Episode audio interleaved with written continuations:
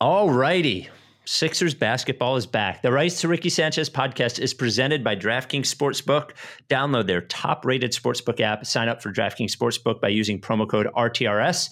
And brought to you by Adam Kasabi, the official realtor of the process, processrealtor.com and our friends at Stateside Vodka, the official sponsor of the Corner 3 newsletter.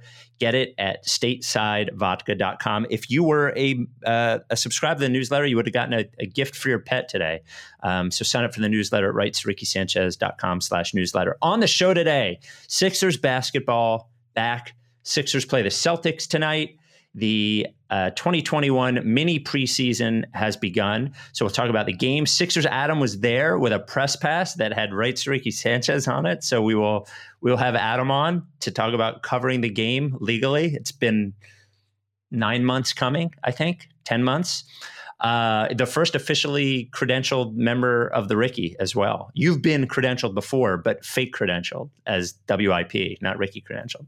Um, a new Simmons for Harden trade rumor, uh, a mailbag question about slapping the hardwood, maybe a third way of wiping, and if we get to it, um, Sam Hinkie's new website and a new profile on Sports Illustrated about Jimmy Butler. Uh, before we get going, I mentioned Stateside Vodka is the official sponsor of the Corner 3 newsletter. Liquor is a great gift for Christmas, for Hanukkah, for New Year's. Liquor, liquor, liquor. And the best one that you're going to buy is stateside vodka and uh, stateside uh, black label bourbon. Black label bourbon. Stateside vodka is made right here in Philly, distilled seven times, gluten free, kosher, carb free, and fucking delicious. Even just there with a, a rock and a lemon and a lime and some water.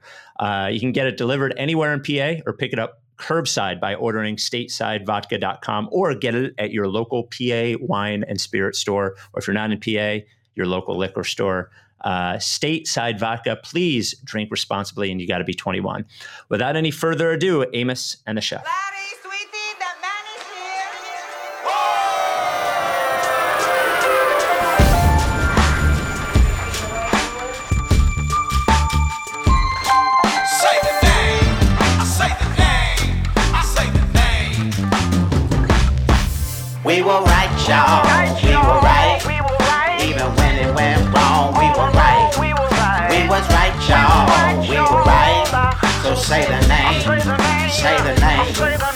were right, y'all. We were right.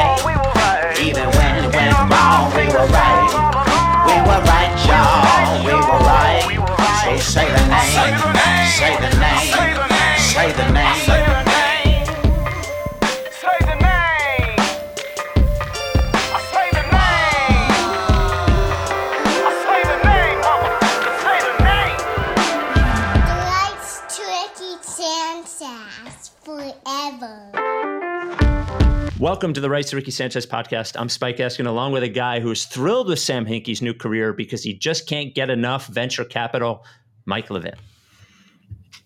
We're back. We are back. Doing basketball, talking about the team, mm-hmm. wanting Tobias Harris to make quicker decisions.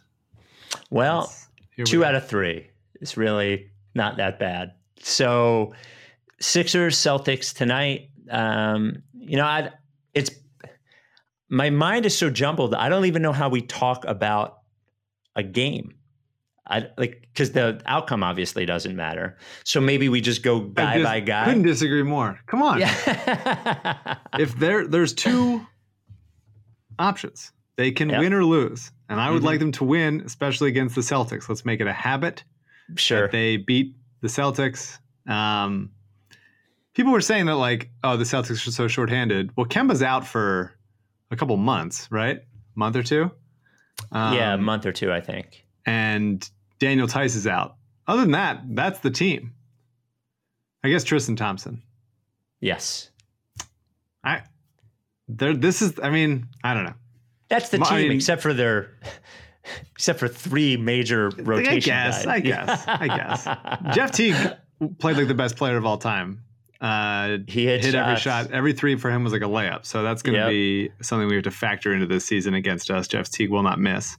Um, it was just nice. It was nice to win. Um, I don't know. Boston Can seems a little bit, a little bit light, a little bit light on one end, a little light on the other. Three good players in the really good players in the middle, and uh, uh, not not seeing it, not seeing it on the uh, on our friends on our friends cussing cussing some cries. Can I give you my I'll give you my big my my main reaction to the game. Here's my one of my takeaways. And I, guarantee you this was not after he played so well. This was I think it was 4 minutes into the game. I texted Mike O'Connor. I, I think they're going to have to sh- start Shake Milton eventually. Um, and not not specifically because of how he played. I'll tell you, you know, obviously Josh Richardson uh, was not what we expected he would be. But he did. I, I just think we're going to need an actual guard who can dribble in the starting lineup. And if there's not a trade, I that is my my main reaction is that they're going to need a more guardish type guy in that starting lineup. Um, and that that is my my big takeaway is that Shake I think will end up starting if there's not a trade. So they looked rusty. Like they're they certainly the offense was clunky and slow and didn't, you know, aside from personnel, just having more spacing in that end, it didn't look like crazy fluid or anything. Like the Mhm. passes weren't, you know, the the sets were took a while to get into and the passes were not always all the way there. And uh yeah, they still they need the, you know, their two best like creation ability players like from the three point line. I think Shake is clearly the best, and I would say two is probably somewhere between Korkmaz and Tobias Harris, um, which is interesting. Uh, I would add, I I, would add um, Tyrese Maxey, but we'll we'll get there. Mhm. Um, yeah, I mean, as far as Shake goes, I think like he looks way more comfortable with the ball in his hands. Mhm. His handles look great. Uh, his passing, I think, is improved as, as far as just like knowing where to get the ball. Um, I wanted to see him hounded a little bit over the course of the game, and, and Marcus Smart switched onto him a couple times, um, which is good to see because obviously Marcus Smart, one of the best perimeter defenders in the league. Um, he's just, you know, he looks really empowered, going to the rim, pulling up off the dribble. Um, it's just this is who I thought he'd be. Like he's great. I love him. I loved him before the draft. He shot forty two percent over from three, over th- over forty two percent from three in three straight years at SMU, and then uh, again last year in the NBA. The shot is real. Like it is not. It is no longer a surprise, and in fact, you expect shake shots, shake shots to go in. Um, it's awesome. It's great. This is why you make picks in the second round. This is why you don't sell them for yachts. Um, I, I actually don't have a sense of how much yachts cost, so maybe you can't sell them for yachts, but maybe to be a part of a, a package for a yacht. Um, the defense was good on Shake on Shake's end. He, I think maybe maybe I was uh, premature. You asked me if the 15 pounds was real. Maybe maybe they did uh, do something, uh, uh, putting on that 15 pounds of muscle. Who knows? Um, and friggin' the Celtics trapped him at half court. They doubled him at half court to try to get the ball out of his hands and opened up a very open Korkmaz three that he missed. Uh, it's awesome. I love Shake. It seems like he loves playing for Doc. Doc probably thinks he's the best player of all time. Um, he's not wrong. I I don't he know. I- seems I, to don't, love playing for Doc. he does. He does. He's been talking about him. Doc's talking about him all the time. It's like they're they seem like they're just a good pairing. He's talking about him as as like a Lou Williams type off the bench. I truthfully don't really care about who starts, who doesn't. Um, Well, but I, I it matters because that's the team that starts the game. like, yeah, but the points at the beginning of the game count just as much as the points in the second quarter. It doesn't. Whatever. Whatever they. Whatever. If Seth wants to start and it feels like important for Seth to start, and Shake coming in off the bench is good for rhythm. Like it doesn't matter to me that much. I agree that they need more like creation ability. Even Shake, uh, who I love, I, is still like a little slow. And when the game tightens up, I think um, it's going to be tough for him to get to the rim. But he certainly uses his length well. He had a couple nice finishes around the rim, one rimmed out. Um, he's pulling up really confidently off the dribble. Like it's just he's just an improved player, and this is great. Um, but I agree What- that they, that they're if you know if they're trying to get all the way, then they are still lacking a like quick scoring guard that can create for himself. Yeah, I mean, because even if you if you start Milton, then you you lose Milton off the bench, right? That's the that what it tells you is that there's obviously a, a big hole in that way. And I, I I think what it reminded me of was even you know we compared this team and Mike O'Connor wrote an article for rightsrickysanchez.com about uh, this this roster versus the 17-18 roster, right? That's the the most the easiest comparison to make is this team to that team because you know you have the uh, Seth Curry to Redick, you have Danny Green to Covington, that sort of thing. And I remember that team. We were like, man, it always takes so many passes and moves and actions to get a shot somewhere. And that's what it started reminding me of. It's like, oh, when this is working, it's great. And this is a good team, but everything takes a lot of motion and a lot of stuff, even when it's working. And um, they just, they need a guy who can dribble and, and get his own shot in that starting lineup, you know? Yeah. So. I mean, I'm, I'm not, I'm certainly not writing Seth Curry off in any, in any real way. I think he looked a little slow out there. He looked a little small, not necessarily on defense. I don't think he got like exploited on defense really, but just like, going to the rim. I think he had a shot blocked once or twice. Um, he shot he had a shot blocked out by the perimeter. Um, Passing didn't look great either, honestly. Yeah, I mean it's just I think there's I think some slowness and, and rustiness is to be expected. I think he's a better ball handler and and can get good looks for himself just because of the threat of his shot that mm-hmm. than he showed tonight. Um, but yeah, he's I mean, this is why he's a um, he's been a predominantly, you know, he's worked himself into being a sixth man type um, and a little bit of just a like uh, you know mid-level exception type of player. It's why he's not the one of the you know paid more. I think it's i think his deal is good but it's why it's why he's on that kind of deal. Um, and so yeah so I, I i think he's going to be better than we saw tonight but uh, it's interesting. I think you look around at okay any team with Embiid on it is going to be good at defense. Depending on how engaged he is, and he looked very engaged tonight. Um, he looked like he was moving around uh, quick, more quickly, quickly than we saw him most of last year. I would say he looked a little lighter on his feet. His body looked the same to me, but he did look like he was moving around well. Yeah, I, I think a little, a little, certainly less lumbering. Certainly, I think yeah. a little thinner to me. Svelte. Um, any, any like last year they decided like, hey, we have this, you know, one of the best, you know, d- defensive fives of his generation. I think he's he was automatically good right away when he come into the league, and he's hopefully mm-hmm. going to he's he's you know waned a little bit over the course of time. He hasn't been a straight line, but I think theoretically, and when we look back at Embiid's career, we'll look back at him as being one of the best, uh, you know, superstar defensive big man uh, of of the era. That's what I'm hoping.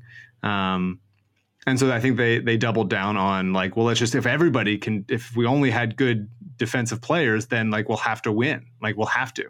They would no, no one could do anything about it. But it turned out like basket like it's there's a fluidity to it, and mm-hmm. I think that they like missing basically like not caring as much about the offensive end and thinking it'll just kind of come together because like individually these players are good. I think is just very it's not it, it affects defense. It affects you know attitude and mood and stuff. And I think like it was really clear last year that these guys didn't like playing together, and it was clear tonight that they like had a better time. And there's like Embiid with space, Simmons with space, like they're in a better place mentally, emotionally, physically. And Embiid gave a post game interview where he I've never heard any player talk about this as much as he does, like regularly, but talking about like, hey, yeah, that team like two or three years ago, that was fun and good. And like when when we had shooters like Cov and Dario and JJ, and then like we kind of didn't for a couple years, and now we're back to that. And it seems like it last year he must have been like looking at. I'm sure he doesn't have anything against Josh Richardson or Al Horford like individually maybe, but like he's probably looking at them like, what the fuck are you guys doing here? What's going on? Like, I right. it, it, must have been really frustrating. And so now, like, w- whether whether or not you know passing judgment on like, hey, you should still you know do your job and want to be good and and make them into the best players they can be. That's what like soup like the the peak levels of superstar players do. fine. You can make that argument, but there's certainly something to be said about a team making it easier on your star player when you say like, okay, you're going to anchor the defensive end, and then we're just going to get a bunch of guys to make your life easier on offense. And as much as like I, I look at defense, I look at rebounding. Dwight looked good. We can talk about that, but it's just a matter of like the only thing that I look at this team and think they could use something of that is a uh, perimeter creator that can get his own shot. Yeah, but that that's an important thing. You know? Yeah, for that's sure. such an important thing. The I- you know you mentioned Tobias Harris. He looked exactly like Tobias Harris, passing up uh, an open three to dribble into a contested 17 footer. Um, I think he looks Is- even slower. I think. He Oh, looks- really? I, I'm. I. You know, it's tough. He's the highest paid player on the team, and there's a target on his back. If he was, if he was making like 13 million dollars a year, would we think? Would we talk about him as much? Would we like dissect his game as much? Probably not. Um, but man, like slow decisions. That's the that's the most confusing thing for me because he's a, like he's obviously very smart. He's a smart human being, but to not be able to like diagnose quick, like, hey, Ben's open and he's posting up a smaller guy. Give it to him right now. Hey, we're on a two on one break. Like, get him the ball quickly. Hey, Ben's on the break by himself. Like, why are you throwing like a lollipop pass? Like, it it's just really and it's preseason. It's preseason. The only thing that matters are the good things, and the things that don't matter are the bad things. We've acknowledged that. even if they're exactly like the old bad things. Right. that- Only the wins count of kind Yeah. 100%.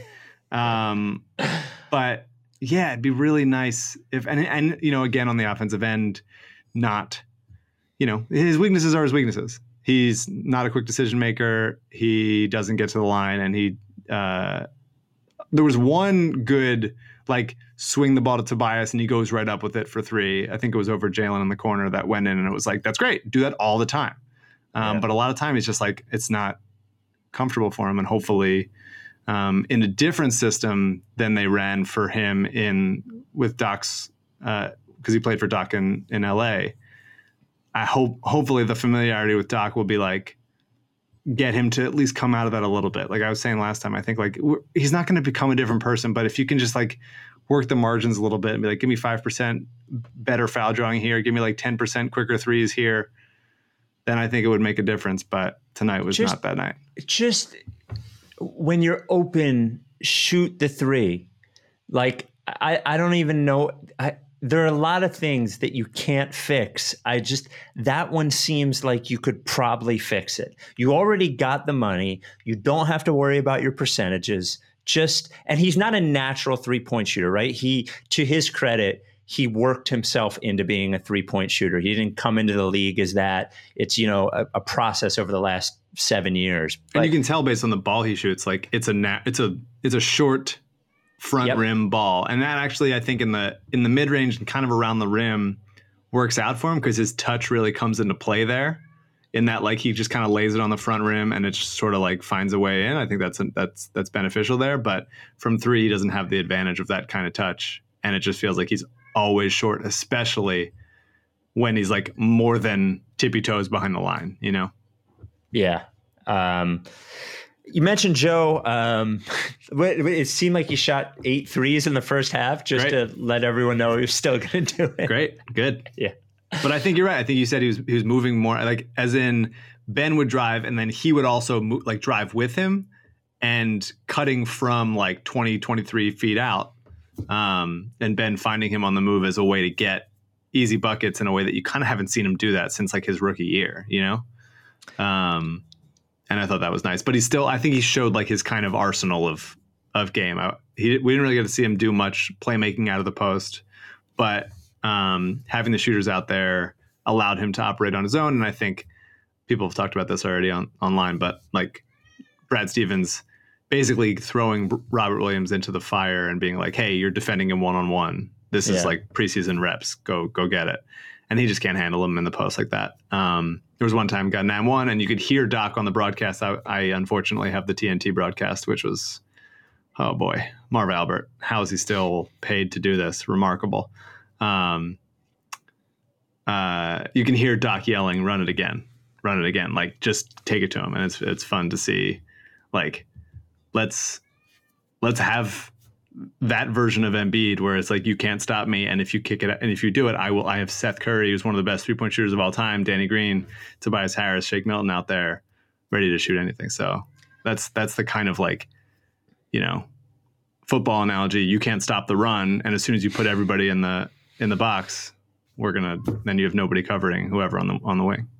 You're uh, famous for your uh, football analogies. Everyone knows that's what you're. Uh, I, I like you're- football. I talk about yeah. football all the time. No, I'm. Don't don't be offended. I just I do. You made not- f- I've, I've, I've made football analogies. I make baseball analogies. Bobby Abreu. Like I've, I'm I'm a I'm a I'm a three sport athlete. you don't you don't have to you know be defensive i was just just making a joke that's all uh, they we we had asked on the i didn't know what they were going to do as far as crowd noise. So they we'll talk about we'll talk to sixers adam about this when he comes on but uh, it wasn't crowd noise just on the broadcast. They pumped it into the actual venue. Uh, I got to tell you, it's the funniest thing. The viewing experience feels exactly the same to me as when there are fans there. I don't miss the fans one little bit watching it on TV. In the room, it's probably fucking weird, but um, but on TV, I think it's fine. Uh, yeah, I don't really. I mean, I miss it in the sense that like I think it provides all the things it provides, and it's like, oh, you would you would love to just see a a real crowd reacting to like shake on a heater. Um, but yeah, I think we're at this point we're pretty used to it. Uh, who else? Who else? Furkan had a nice little game. I thought. Yeah, he seems he seems like he got a little stronger finishing through contact. He he talked about improving his handle, um, and I think you saw that there was a possession where uh, Jeff Teague was kind of hounding him a little bit, and he sort of sort of confidently spun a couple ways and just like kept him kept him within arm's length, and then eventually took it to the rim and, and absorbed contact and, and finished. Um, he's never. I think AU made this point uh, Korkmaz and Shake are never hitting shots at the same time. There's just it's never happened in the same game. The idea of both of them making shots and uh, with any regularity together is it seems like the second that happens, you know, it's like pants pants around our ankles, running around like we have the Splash Brothers, um, but not yet. Hasn't happened. Um, and then there was some good defense from Korkmaz. There was I I think Kyle Neubeck made this made this point because he was there, but on a on a Korkmaz rotation on defense. Uh, Justin Anderson was like screaming encouragement for him making the right read and playing that. And that's I love that shit. Justin Anderson, welcome back. Your clunky ass shot and weird, just general on court presence is fine. But uh, we love you on the bench. Ne- needed some good bench morale for sure after the fir- Screaming after at past year or two. You, you mentioned positive, positive screaming. Yeah that's his that's his his big benefit. Uh do you want you know what? I'm gonna let my uh talk for a second about something. I'm gonna let my cat in the room so she stops meowing. Great. this will all go on the pod. I'll, I'll Uh, find out what you're talking about when i get back. I loved watching Danny Green tonight. I think he was um, just really exactly you're what you expected him to be, um, as far as sort of a, you know, uh, Robert Covington uh, person. Just be a be a. Don't try to do too much.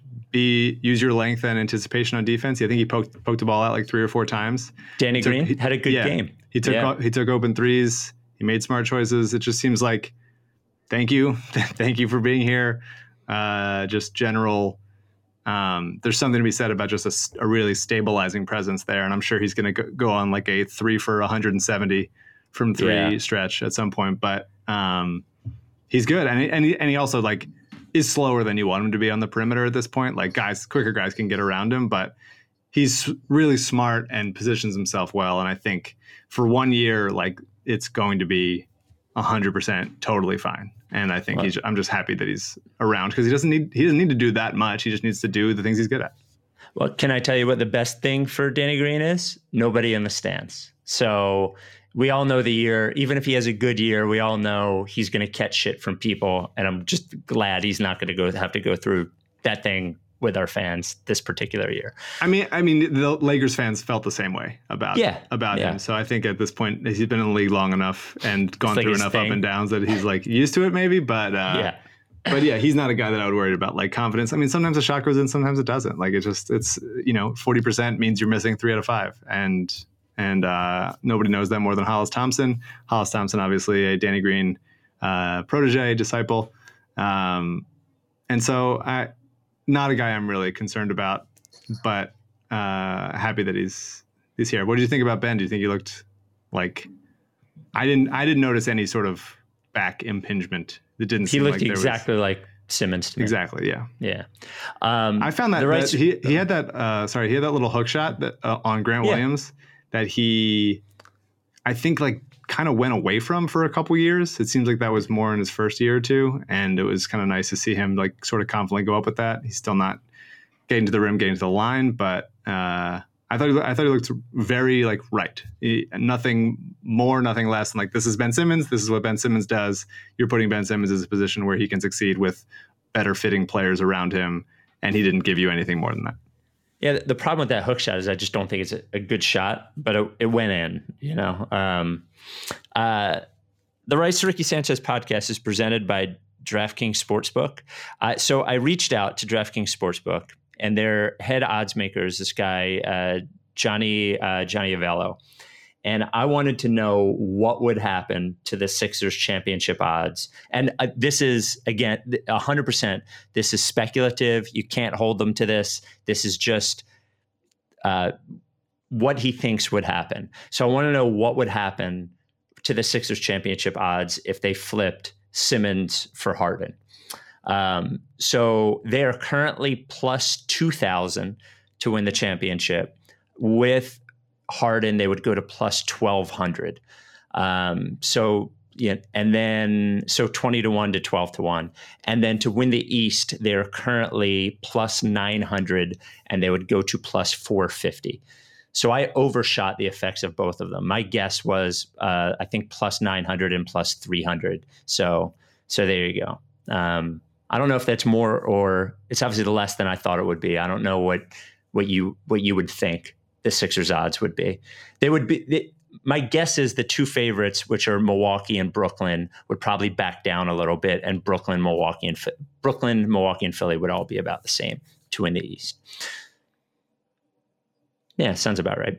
Uh, DraftKings Sportsbook. Uh, here's the real odds. Wishing you happy holidays. Kick off the season of giving. New promotions and odds boost every day this week. Every single day. Tons of games this week. We got football, basketball. You can bet on preseason basketball if you want. Who cares? Come on, bet. They didn't have the Ben bet. They didn't have the Ben three pointer bet. Uh, they don't have player props during the preseason. I'm waiting for that one. Waiting to lose another 400 bucks this season on that bet. Um, all new players get a deposit bonus up to $1,000 when you sign up using promo code RTRS. Tons of ways to bet, betting game, uh, bet parlays, combined bets, use the casino, whatever you want, safe, reliable, secure, deposit when you want, withdraw when you want. It's all here in this country. Um, so you don't have to worry. You're not using those offshore betting, all that offshore betting stuff. Their app is top rated because it's the best one. Download it now. Use promo code RTRS when you sign up. Get a deposit bonus up to $1,000. That's code RTRS to get a deposit bonus up to $1,000 for a limited time only at DraftKings Sportsbook. Must be 21 or older, Pennsylvania only, in partnership with Meadows Racetrack and Casino. Bonus comprised of a first deposit. Uh, deposit bonus requires 25 times playthrough. Restrictions apply. See DraftKings.com slash sportsbook for details. Gambling problem, call 1-800-GAMBLER. You want to talk about Maxey? Yeah, I mean, He love him. good. Wish wish we got Yeah. him in a little earlier, but um, it was cool that he got to play point guard, which he Yeah. didn't honestly do a ton of at uh, at Kentucky. Um, and they really Doc really handed the keys to him, so it was uh, him in that like. Did he even come in? Did he come in in the all in the third quarter or just only the fourth? I kind of don't remember. I think it was only. Um, But he looked he looked pretty good. did I think it was like showing because he opened him, up with a couple of drives. Um, Yeah, so he drove. He found he I found an open Mike Scott a couple Yeah. times. I think I look at him this time and like he doesn't have the flat out burst, but he plays somewhat like a more controlled Tony Wroten with uh I would say better vision and a better shot. Like not obviously a perfect comp, but like as far as like energy level and just you know hustle, getting the ball, and I think just like making things happen. I think you know that would maybe be a uh, a knock on him on other podcasts, but on our podcast, you know that that's said with a, tr- a tremendous amount of love and respect. Um, I would love to see some more burst out of him. Like I, I think that's what I felt like in Kentucky, and I, I would I would guess that's why he dropped in the draft. Is that like people looked at him and go like, well, what's he really great at? Like, what's he elite at? What's his elite NBA skill? Um, and I see that, but I think I think he has the athleticism in him to get where he wants to, and I think it'll just come with like tightening his handle and stuff. But he had a really nice uh, Euro step drive and reverse finish around Grant Williams, who's obviously one of my favorites and an excellent defender. Um, he had a string of in like three minutes. He had three floaters. Well, I think one was a floater, and then like two were runners. Like I don't I don't know if he makes that distinction, but uh, sometimes they look a little bit weird, but they drop and um, just He- ex- just exciting out there. Looks great wearing number zero. Like I mean, I, I love him. It's it's unbelievable that he fell that that far to us, and I I think he's going to force his way into this rotation because they they just need that skill set. Yeah, he didn't look out of place. That that's the thing that I noticed most is that he, Yeah. you know, he he looked like he he belonged. to Yeah. me. I just think about it, like when you say out of place, I think of like Evan Turner, his like first couple first couple games like getting blocked. Like in, well, I don't know if it was like summer league or preseason or what. Did- I just like ima- I'm so imagining him like taking like a 11 footer and getting blocked. Like it was just like okay, no, it's fine. This is this is what we wanted at the second pick. Just like convincing ourselves it was. Yeah, the the Evan Turner because I remember. Do you remember when he like he like crossed over Dwyane Wade or something, and um and he he like I think he missed the jumper, but like it was a, nice Yeah. little move. And I I remember just of all I was watching of him, I'm like, oh yeah yeah yeah, that one four second time when he Yeah. was good. he missed it, but like good. he could, you know, like I've seen him make jumpers other times, and I've now that he made this one play, and if you just put those together, that's a good player. Uh, before we get to Adam, is there anybody else you wanted to mention? Yeah, I mean, I I really like. Uh, obviously, he's had an odd career and is uh, sort of an imbecile in different ways, but like I, I loved Dwight's physicality out there. Oh yeah, yeah, I he think looked good. Uh, as good. far as a backup center, like he's just a big rim rolling guy that will be a like he'll push guys out of the way. He'll rebound really hard. He won't try to do too much. Although in pregame video, watching him take and make a bunch of corner threes uh, was pretty alarming and uh, just makes you realize how good NBA players are. Right. Because he just made like seven corner threes in a row, and you're like, he would never take those shots. Um, I- I tell. It's people- I tell people all the time when they see a, a warm up video that excites them, just go to fucking warm ups one day and Yeah. watch everyone do that effortlessly. Yeah, it's it's wild. wild. But so I think I just think like as far as you know, when you think about what Embiid does well, and obviously he's a big guy and he's pushing people around as well, but you know because he's so, much more of a focal point. Then you have Dwight in there who's just like, here's what I do: I rim run and I push people out of the way. And he's going to foul too much. He's going to make it make dumb plays for sure. I watched I watched it all last year with the Lakers, but I think like as far like having a roller that opens up lanes for other players, like he he Shake hit him with an alley oop him and Tobias ran pick and roll, and then the big, I forget who the big was, but the big stayed with Dwight on the pick and roll, so Tobias had just like a finger roll in. Like it just opens things up, and having a guy that plays above the rim, we just have not had enough of those, and so it's Mhm. nice, and, and it honestly makes me because I can't say anything without bringing up a process sixer. Uh, it makes me realize, and once again, that giving up Richaun for nothing was a was a total dumb fuck move. Well, the good thing is they also gave up Nerlens for nothing. and We got Justin you know, Anderson, and we got him back, so it's the same thing. Yeah. Uh, and then I would say, uh, you know, Matisse looked bad. Like, he- Oh, oh he- yeah. he can, looks- can I? it- he he has this thing where I'm like, what is he? He he looks like he was dropped in the middle of a fucking game and he woke up in the middle of it or something. Like, Yeah. he he doesn't play with a. I, I don't think he's not serious. That's not what I think, but that's the way it looks. He I agree. looks like he's just not paying attention, like he's flighty or something. I think that it needs to be a level of. I don't know if they're trying to add stuff to his game or what, but like, I need. I need. I basically need Matisse to be like Dwight as a wing. Like, just do the things that you're good at and do do them very well and focus on them. And- Um, I think he, he he handled the ball a couple times, and I thought that his handle looked you know less sort of deerish than it did last year, but still like he like he threw like he threw like a behind the back pass like on the baseline in a weird place. Um, fouled in very odd ways. Just did not look did not look good. And it's it's the first preseason games in a short off season with weird stuff. So like whatever, it could be nothing. But um, his spot in the rotation is certainly not like locked in. No. Um, and yeah, he just needs to. He needs to. I, I think on the one hand, his his role is what he does. What he does, they need it. They need him. They they they need him to do it. Um, I'm not like 100 percent sure he's at the place where he'll be able to do it consistently or reliably, um, because there's just not that there's not that many. You know, it's it's Ben and Danny and not that many other wing defenders. Although I think Tobias had a couple nice defensive moments and, and Korkmaz as well and Shake as well. Um, but Matisse is is that kind of um, game changing player on that end, and he just he just need he needs to be better for sure. Well, a, a, lot of times he ends up. I was going to compare to Norvel Pelle. He's like a wing version of a big that goes for every block, and they can trick him into fouls.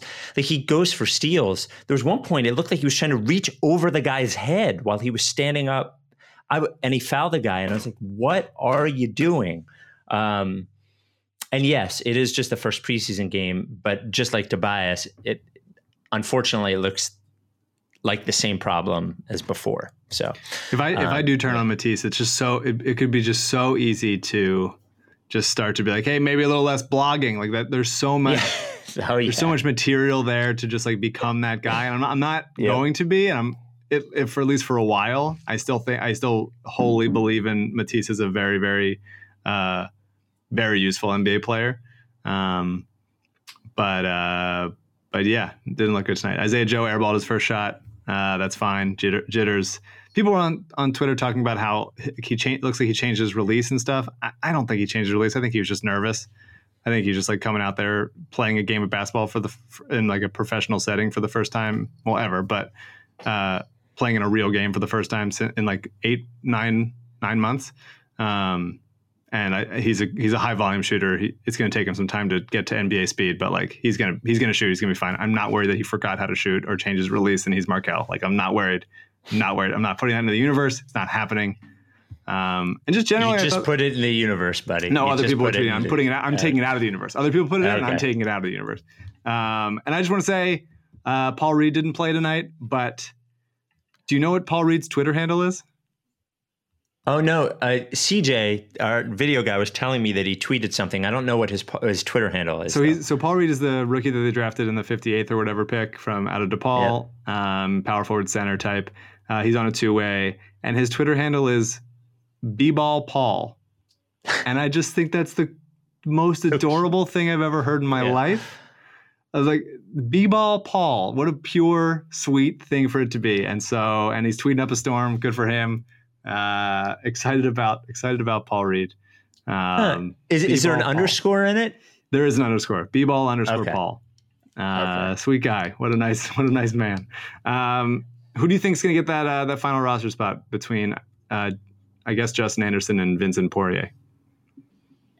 I have no idea. Probably Justin Anderson because it doesn't seem like they'll need Poirier, I, I don't he, know. He did look pretty good tonight. I gotta say, I was impressed by him. But if they carry four centers in this roster plus uh, Paul Reed on a two-way b-ball Paul, uh, yeah. plus the possibility of going to a small ball Ben Simmons at five lineup, not something I would like say what they have to try, but I would love to like at least have that option sometimes of seeing what it looks like. Um, I really don't think that this team needs that many centers, and so no. I think Justin Anderson's going to make it as that 15th guy. He did look bad tonight. I wouldn't rule out Daryl just being like, well, somebody else got cut on a different team, and I know that Joel's friends You're with him, gone. but like we're gonna yeah. go get the better guy. I, I wouldn't yeah. disagree with that, but I I think you know every, all those other camp guys are gone. Broekhoff, uh, Derrick Walton, Justin Robinson, uh, Lamine Diane. So it's it's down to those two, but. Uh, I, th- I think they should just let it be Justin Robinson. Let him be bench guy. Let him and Dwight be just yelling on the bench all, all game, having fun. Just like Bro- Bro- Broekhoff, I'll tell you, there's been a lot of weird runs as Sixers in our seven years, but Broekhoff's is pretty fucking weird. We'll never forget him. Yeah. Never played never. in a game, never played in a. Did he even practice? Yeah, he practiced obviously this time, but did he yeah, practice before he got his his wife got COVID?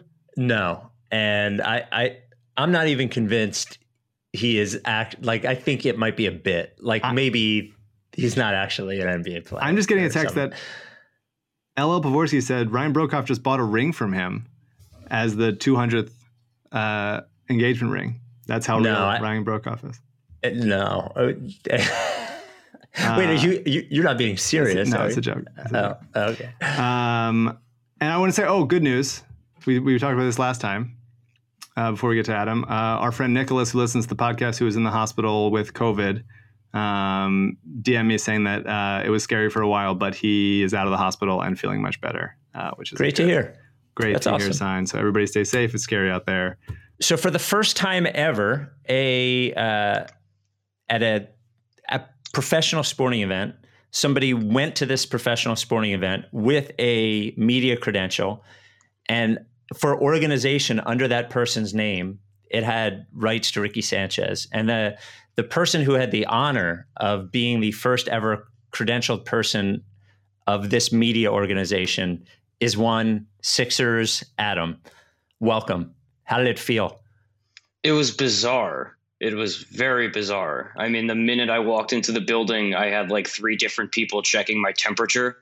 Oh yeah. Uh, and then, like, immediately there's like a six section span where they're like, you can only go here, you cannot leave under any circumstances.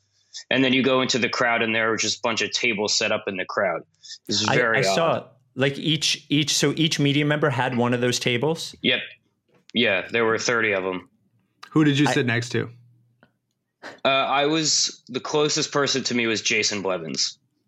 Was anyone Okay. mean to you? No, nobody was mean to me. Okay. you know who to tell if someone was mean to you, right? Yeah. Yeah. yeah. Well, I would just put them on blast on this. That's right. That's the correct Um, answer. Yeah, that is that is a, a good answer. So, um, well, I'll, I'll I'll say, and Rich Hoffman tweeted this. You, so when you originally, so here's what originally happened. You originally got a press pass when you were working with Liberty Ballers. You went to a game. Is that what happened? Or I went to several games, probably like seven or eight. And at some point, the Sixers found out that you were under 18 years old Right. and it was against league policy and they revoked your pass. Correct. So the first thing I wanted to say, and because Rich Hoffman did tweet about it, where they have you sitting for press now in the middle of the venue is far superior to where actual press is. So much better. Yeah. Normally, actual- n- Yeah. normally it's right behind the basket, uh, and it's it's close to the floor, but also the basket's blocking your view of everything. This was like from baseline to baseline, ninety four feet. yeah, you can't. I would say that there's a solid 20 to 30% of the court that you cannot see when you sit in normal press. Right. So so that is the positive um but uh so so you get kicked out and then you join the ricky and when you turned 18 we had plans on once again getting you credentialed and then at, like as if it were planned that way the Yeah. pandemic stopped your your march Yeah. toward legal I was I was two weeks away, and uh, What- and the What- and the pandemic shut it down. What was it like? So on on TV, we were talking about on TV. It's with the piped in crowd noise and the fact that you don't see the crowd. It feels like a normal game. What does it feel like in the building? it is extremely weird and kind of disorienting because they'll just like bring out the Sixer Stixers and do the whole, you know, make some noise. Like they, you know, the like the Rocky music playing and everything, and there's just like it, there's nobody there. It's just like a bunch of writers feel- sitting quietly. Did you feel compelled to make some noise? I did not. No, I, I did not feel compelled at all to make some noise. It's your first test. How were the vibes generally Uh, in the arena Uh, with the team? Could you, were you getting sort of? Could you feel the vibes getting sprayed on you it, positively? Uh, the vibes were weird because nobody's done this before. Obviously, this is the first game. Uh, I I walked in and I saw Tom Moore, who was like frantically on the phone with someone trying to figure out what was going on, uh, and that's kind of what we were all doing. Uh, it was very, very. I mean, you get assigned a table, and then you have to go into the crowd and find your table. It's all very weird. And then, so the availability is all on Zoom, right? You, Right. You're not anywhere near the players or the coaches, right? Right, unless you happen to be like, you know, you're seated near the bench or something. I wasn't. Don't you think like the whole process of even going to the game is actually kind of hilarious? Yes. In, in this respect. It's yeah, it's, it's taking multiple surveys before you go in, uh, getting three different temperature checks, and then also you can be at a table in the crowd and pull up a Doc Rivers press conference on Zoom. on the internet, which you could Right. actually do from which I could anyway. be doing right the same way I am right now on this call. I feel Uh, like I feel like the Sixers, if they wanted, could just be like, we have to also weigh you, and they, and no one would know. Like, I guess they have to weigh me for the pandemic. I guess they're checking. All right, yeah, and so then they start like negging you about your weight Yeah. and to get you to not show up. So yeah, there were no scales for me to have to stand on, but Okay, just Uh, I would say watch out for it. How did anybody uh, on the on the court look? Who who you know we all watched the game, but was there anybody that you that you feel like is not getting talked about enough? Uh, I'm not sure. I will say that uh, part of the interesting stuff with me in the bubble was seeing which teams had like the most energy on their bench. Like if Mhm. something good happens, which one has a team going crazy? Obviously, the Sixers were not at all that team, Yeah, uh, and it seemed like you know they had a good thing going on the bench. And you know, I'm sure this is exactly what Mike wants to hear, but uh, it seemed like good vibes among everybody. It's one of those deals in training camp where there are like 10 seats and 20 guys. So they're all like sitting on the floor like JJ Redick used to do.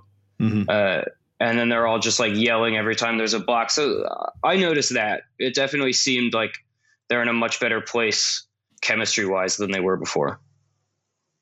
Were any uh, of the players selling coffee for twenty dollars with their own coffee maker? Nobody was selling coffee, Okay, all right. believe it or not. yeah.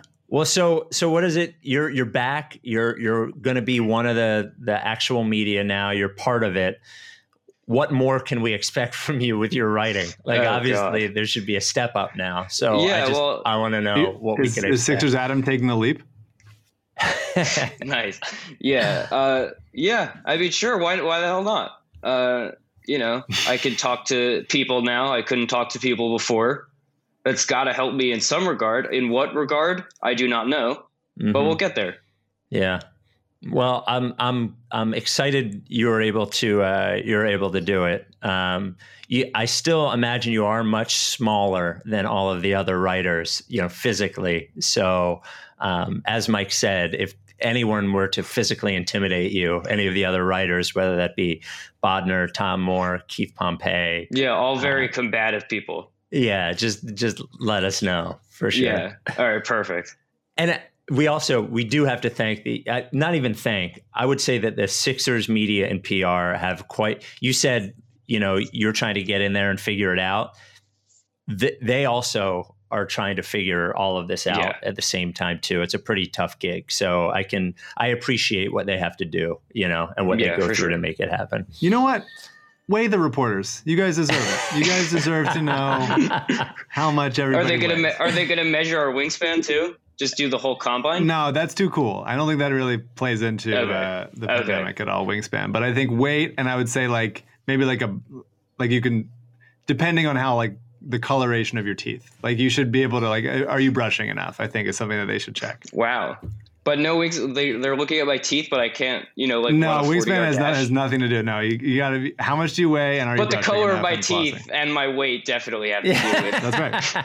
definitely That's have right. to do with the pandemic. But it- it's, this is look. We all got to make sacrifices. I feel like uh, if you're unwilling to make them, then I will revoke your credential. I'm just saying that I have. So I'll be 0 for 2. That would be That's great. right. yeah, That's right. yeah. Did you miss You- Raul Neto generally generally tonight? Honestly, yeah. They could have used Raul Neto. No, I'm just Yeah. kidding. Uh, no, I mean, I, I thought Neto was fine, but yeah, obviously they're not going to miss Raul Neto. Well, Adam, before we, good news, before we let you go, y- your sponsor throughout this time has been uh, another Adam, Kasabi, the uh, official realtor of the process. And the news is Kasabi's in for 2021. Oh, wow. Very good. He's in. Here, here is the wrap up of Kasabi in 2020. Um, able to help six Ricky members into new real estate. Four of them bought in Delaware, and four and two of them in other areas. So six Ricky listeners with homes now because of you, Adam, and Adam Kasabi. Also, 10 clients refinance through Kasabi with his refinance people, Paul and Jillian. Also, great, great news. And then tons of other people who are just asking him about real estate advice, rental, all that kind of stuff. So uh, it was really successful. Um, a- apparently, since the pandemic started, the Delaware Beach stuff has like gotten very hot. There's a lot of people buying the Delaware Beach real estate. Get away from people who can work remotely. My fucking cat. Jesus Christ. Sorry, Adam. Kasabi, process realtor. Uh, my cat is all over the place, but uh, it's going well. So if you if you want to if you want to be one of those six people that bought a home through Adam, want to be one of the ten that refinance, not Sixers Adam, but Adam Kasabi, um, go to processrealtor.com. You can also just text Adam or call him 302-864-8643. I can't believe six people bought houses because of who we said to go to. It's actually kind of um, frightening. Uh, 302-864-8643 uh, and he makes sure Sixers Adam can can cover the Sixers because he gives us the money that we give Adam. Or email him, adam at uh, processrealtor.com. Congratulations, Sixers Adam. Thank you, did very it. much. Thank You're you. official.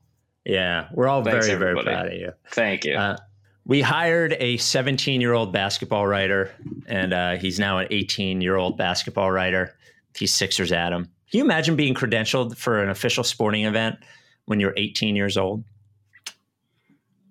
I think I did it when I was 20. Oh, really? Uh huh. What did you do when you were? Oh, because you were Liberty Ballers at that point, right? Yeah, I think so. Some around then. Um, but Adam is taking it way more seriously than I did. Yeah. Yeah. Um, and he's, you know, he's good. Good for him. yeah. Congratulations, Adam. So Sweet guy. A very sweet guy. The um, so uh, Sam Hinkie reappeared on Twitter today. Said he was going to tweet more.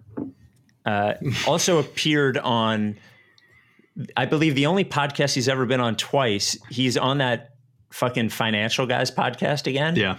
I did not. I can't do it. I No, I didn't even think about it. yeah. Okay. I didn't even think about it. Um, I did think it was weird that he released his statement that he's going to tweet more through Kyrie. I thought that was an odd choice of Sam. Um, but he has, you know, he has his motives and he has the guys that he trusts, and so I think great. You know, whatever, whatever it takes. You know, don't It play is- with pawns, Sam. it is amazing that he does a podcast and i looked at it and i was like oh financial guy no no no no i did this with you once nope nope love you man but no thanks so he Maybe a little less financial podcast, a little more solving email. Okay. yeah yeah come on you promised that two years ago so but he did launch the official website of 87 capital his uh, vc fund which he talked at length with with pablo torre A couple of funny things. One funny thing from somebody who said repeatedly that he never said trust the process. There are only like two sections on on the website. One is who we are, and the other one is called the process on the website. So leaning right into it. I just want to read some quotes about this, which are to me read like you remember Scott O'Neill's book? they read like if Scott O'Neill was a better writer, but saying the same thing.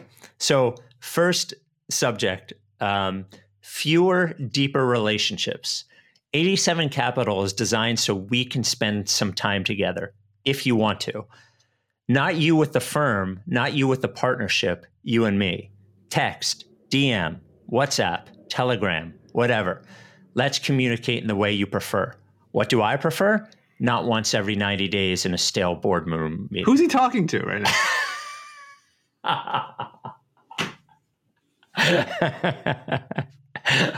uh, the next section of the process a place you'll belong. By the way, this is written like a senior facility or a nursery school, not like a venture capital firm that you need. Anyway, a place you'll belong.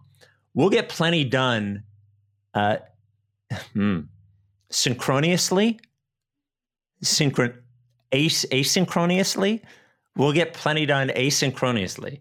When I get off the phone, I hope you'll think, I'm glad I called Sam. Let's aim for something deeper kneeled, though. I'll count laughs and meals with our backyard as a favorite kitchen. There's room for you at our family table. Come on over.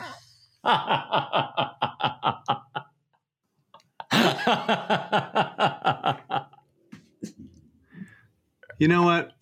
I never fully considered that we were strapazoids involved in a circle jerk.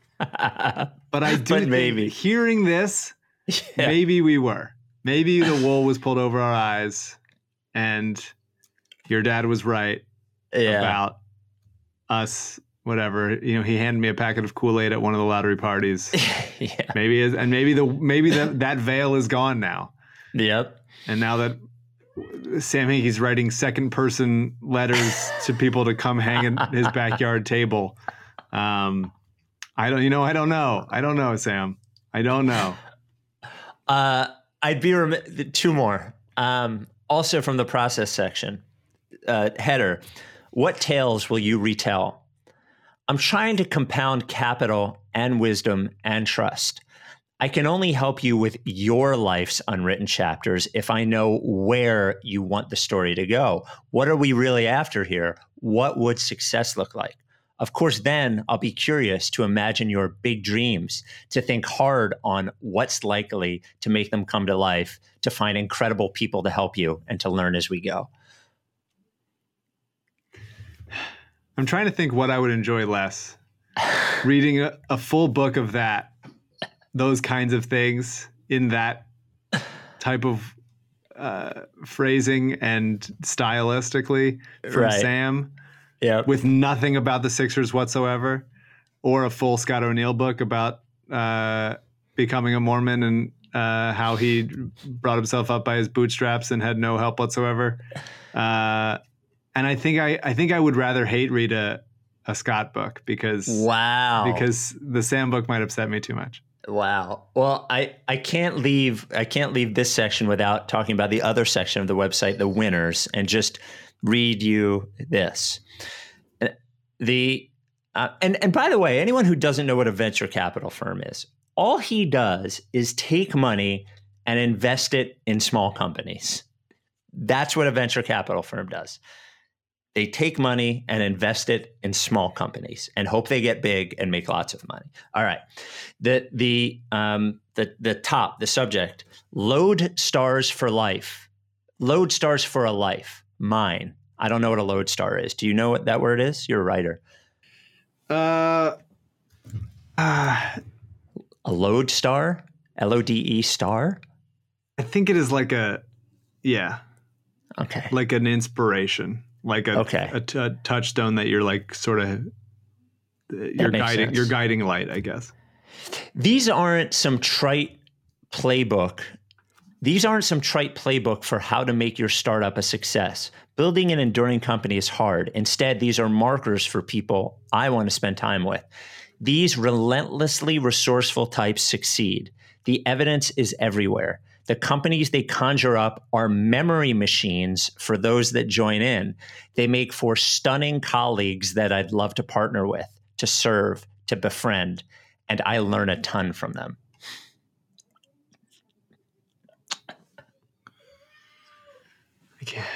It's so weird. It's so weird. It's so weird. It's so weird. Anybody that reaches a level of fame or success, I think, Mm-hmm. Yes. I think loses a part of their brain. Mm-hmm. And I can't Um, wait until I'm there. I cannot wait until I'm saying the dumbest shit you've ever heard with just like terms that make sense to very few people. Maybe I'm doing that now. I don't know. I can't. There's no way to tell. I certainly haven't been successful enough to to feel like I've lost my mind, but I look forward to it. And I guess I guess maybe if someone could let me know if I'm there. Your memory machine. Um, it, it feels fitting to end on this mailbag question, considering what we just what we just uh, what we just read. So this comes into the Lorenzo Brown mailbag from Nick. Uh, writes Ricky Sanchez at gmail.com. This is important. I want to have Sam Hinkie's wife on the podcast so we can make fun of Sam together. I feel like that would be great. She'd be easier to book, I think. I feel like she'd she'd be we'd really hit it off because we both Yeah. obviously have a lot of love for this man. Maybe she has Mm-hmm. more than I do, but we feel from the same place, and it would just like let's just rip on him together that would be great. in good, you know, good naturedly. Yeah, maybe a maybe a round table with his wife and uh, Bryan's wife. Um, maybe just get a all the different GM. podcast. It's a different podcast. It's Yeah. a very separate podcast, and I would obviously open invitation for Barbara to come on the podcast whenever she wants. Thank you, Barbara. So this mailbag question comes from Nick. I'm going to start with my non-basketball question first. The sitting versus standing debate has been mind-blowing to follow, as I had no idea people actually stood up to wipe. Surprising to us as well. By the way, several polls now indicate that number is around 35%. But in broaching the number with my friends, I have found another oddity that both intrigues and disturbs me. I wipe sitting down, and I come in from the side with one pivot foot to create a better angle. Apparently, some people, presumably only males, wipe without a pivot foot in between their legs. Thus, they are wiping back to front, digging all the way underneath rather than coming in from the side.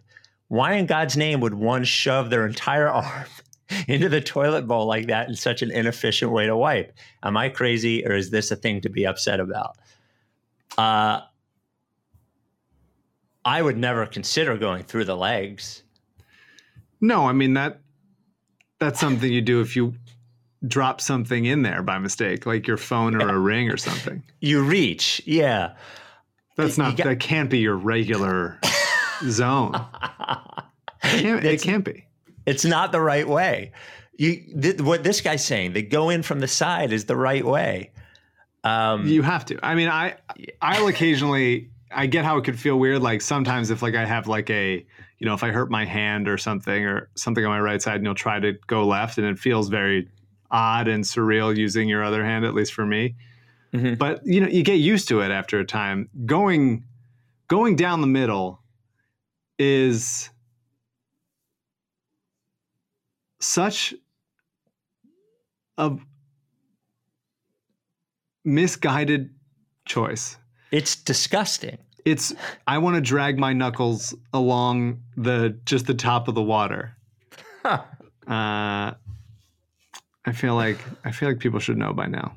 Let me pull all of the stuff to the front. I I just, the front of your underwear must smell. All right.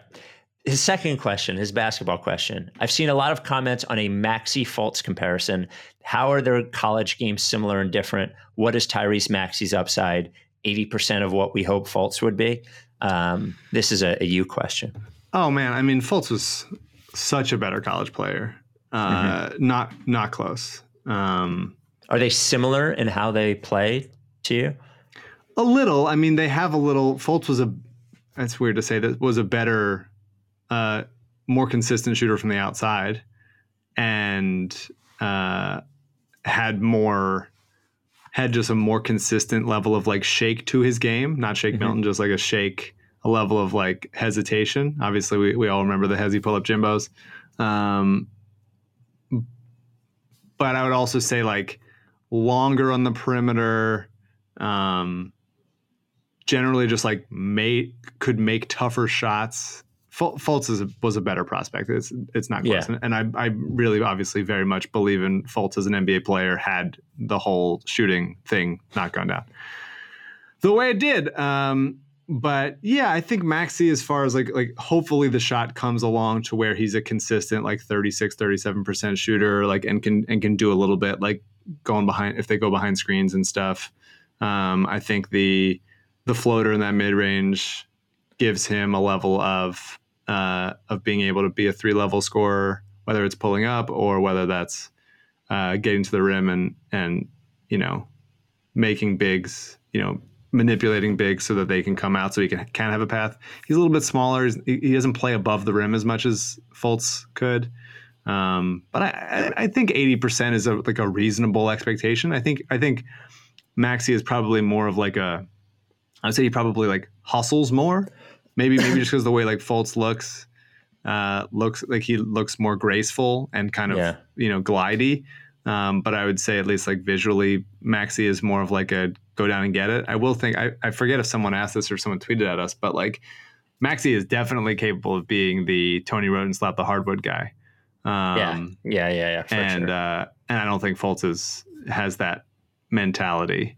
Um, and I, th- I think Tyrese Maxey has a lot of like underdog vibe to him, being smaller and, and a little bit unconventional.